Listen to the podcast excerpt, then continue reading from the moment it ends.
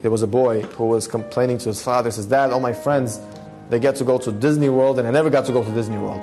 Can you take me to Disney World? He says, Listen, the father says to his son, I'm very busy and I have a job. You know, maybe next year I'll somehow make sure that my schedule will allow me to take you to Disney World. So the boy's all excited. His father promised him he's going to take him to Disney World. He's so excited. He's been waiting. He's been waiting and waiting and waiting. And weeks pass by, months pass by. He has a calendar in his room, and he's checking off the days. And finally, he's getting close to the date. His father said, "Exactly a year from now, I'll take you to Disney World."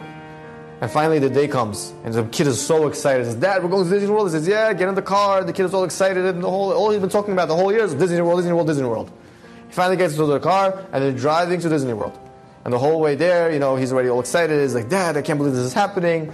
Finally, they arrive to the parking lot of Disney World. And this is humongous parking lot. This kid doesn't know what Disney World really is. To him, it's like something fun, something spectacular. He just never experienced it yet, and he can't wait to experience it. So he comes out to the parking lot. He's like, "This is it. This is Disney World." The parking lot is Disney World. He gets on his eh, eh, knees, he takes out some marbles out of his pocket, he starts throwing them on the floor, and he starts playing marbles. Wow, I have so much room to play marbles here in Disney World. Dad, what are you doing? He says, I'm playing marbles. He's like, You came all the way here to Disney World to play marbles? Disney World, this is just the parking lot. You didn't even get to the main entrance. You didn't even get past the gates. Once you get past the gates, that's where all the fun is.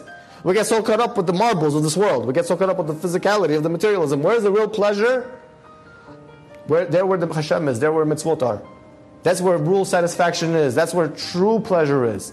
When you connect yourself to Hashem, the Yetzer Hara wants you just to have a spike. You know what a spike is? You do something that's pleasurable, it seems pleasurable, it just goes up and then it's a, you, you lose the pleasure. But the Hashem wants you to live in a constant pleasure.